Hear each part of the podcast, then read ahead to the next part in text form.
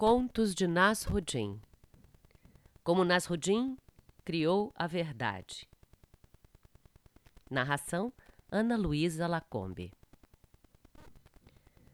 Certa vez, Nasruddin estava conversando com o rei, pois era seu conselheiro. O rei decidiu que ele poderia fazer com que as pessoas sempre falassem a verdade.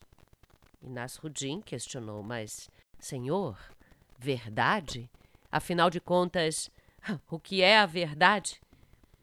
O rei insistiu: Pois eu vou lhe provar. As pessoas aqui no meu reino só falarão a verdade.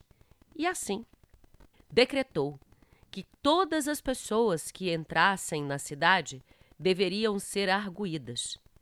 Caso falassem a verdade, poderiam passar. Caso mentissem, seriam enforcadas. E na ponte que dava acesso à cidade, mandou que fosse construída uma forca. Quando os portões foram abertos, na alvorada do dia seguinte, o chefe da guarda estava postos diante de um pelotão para testar todos que por ali passassem.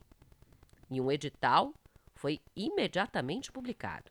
Todos serão interrogados.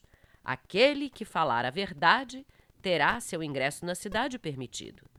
Se mentir, será enforcado.